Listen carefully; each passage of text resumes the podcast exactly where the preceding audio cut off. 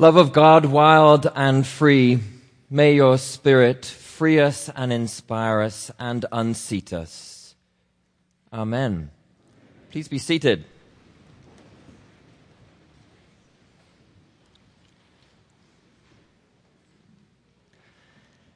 In the fall of 2008, a struggling Wharton Business School student whose outgoings easily surpassed his incomings broke his glasses.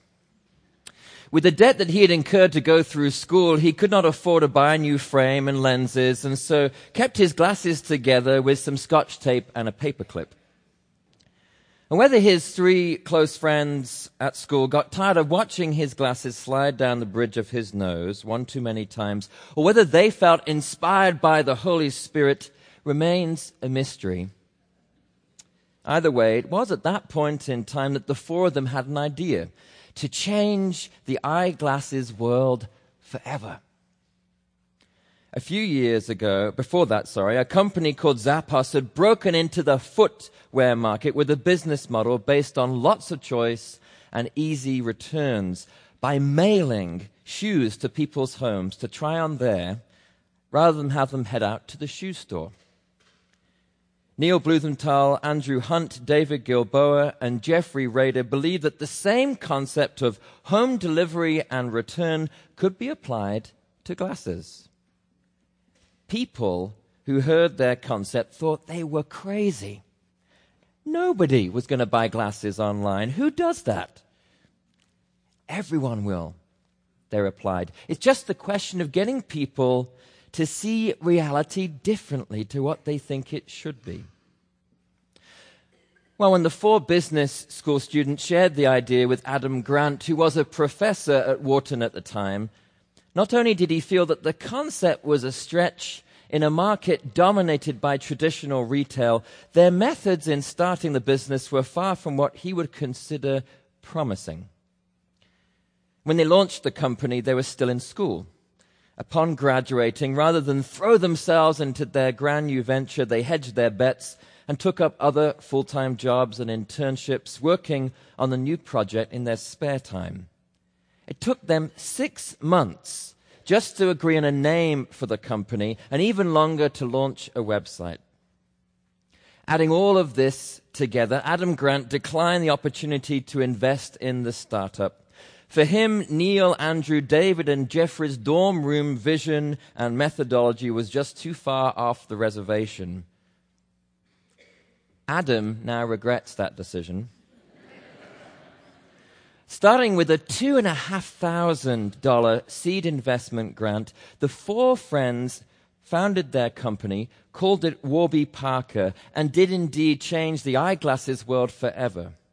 From their humble beginning, seven years later in 2015, Warby Parker was valued at $1.2 billion and was rated that same year as the world's most innovative company.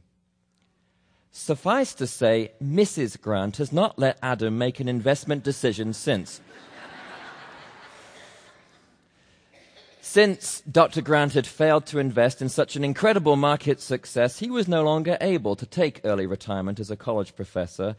So instead, he decided to write a book about Warby Parker and other such ventures out there, which he names the originals. It's worth a read. For nothing else than the realization that we have seen the Warby Parker story all around us for some time. Netflix, Apple, Wikipedia, Facebook, Twitter, and many more like them. Entities founded by people who had that knack of being presented with the same reality all of us are faced with, yet who are able to see that reality in a whole new way.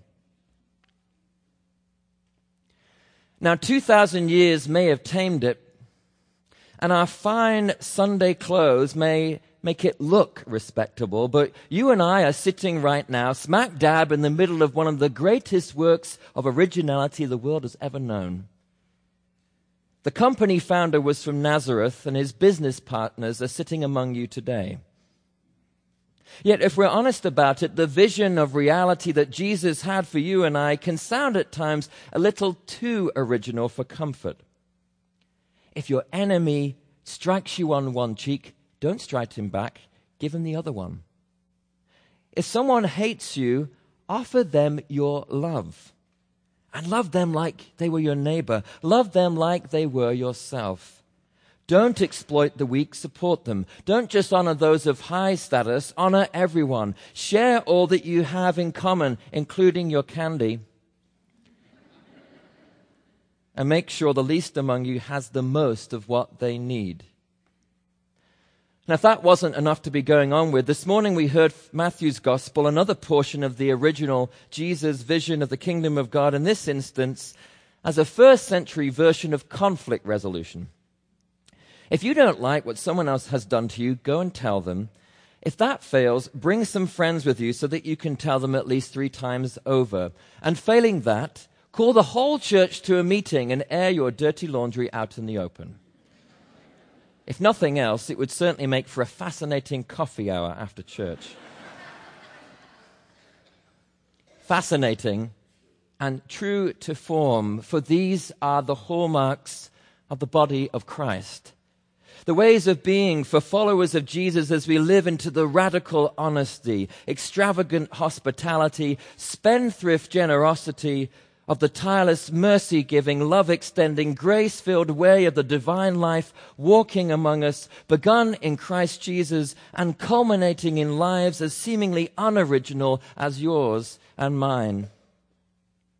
This is the way of our faith and this morning we are once more going to embody this wild and free vision of society and human flourishing, loud and proud, under the guise of our parish's celebration of Ministry Sunday.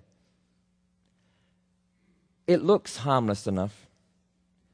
But perhaps ahead of time we should heed this warning from Annie Dillard from her book, Teaching a Stone to Talk, about what all this ministry might really be doing to us she writes On the whole, I do not find Christians outside of the catacombs sufficiently sensible of conditions.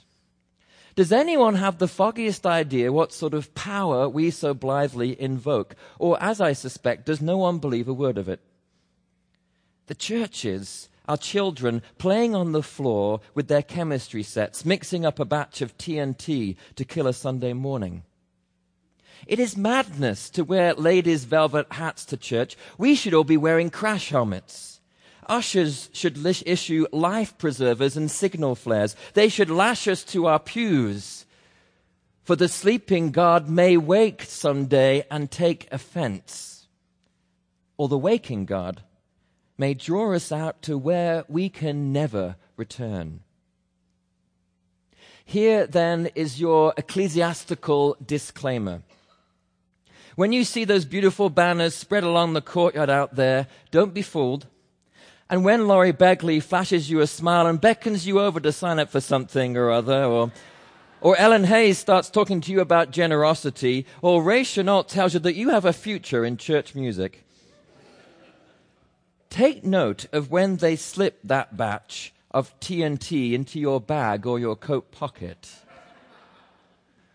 For this, dear saints of God, already is a church of originals. And Jesus is walking among us, primed and ready to shake things up, to blow apart the world's assumptions of what counts as valuable and lovable and good and free.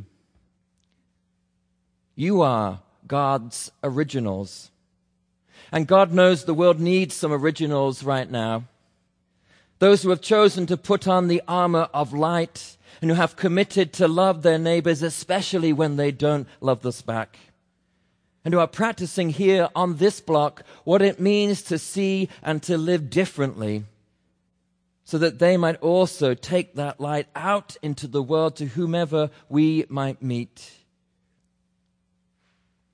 Truth is, in terms of HR, this Jesus enterprise doesn't need a lot just two or three gathered in his name, and the Alpha and the Omega of all that there is, the Prince of Peace and Lord of life, will walk with us.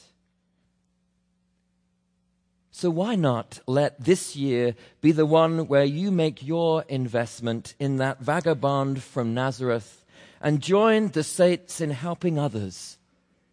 See the common bushes of this world aflame with the glory of God.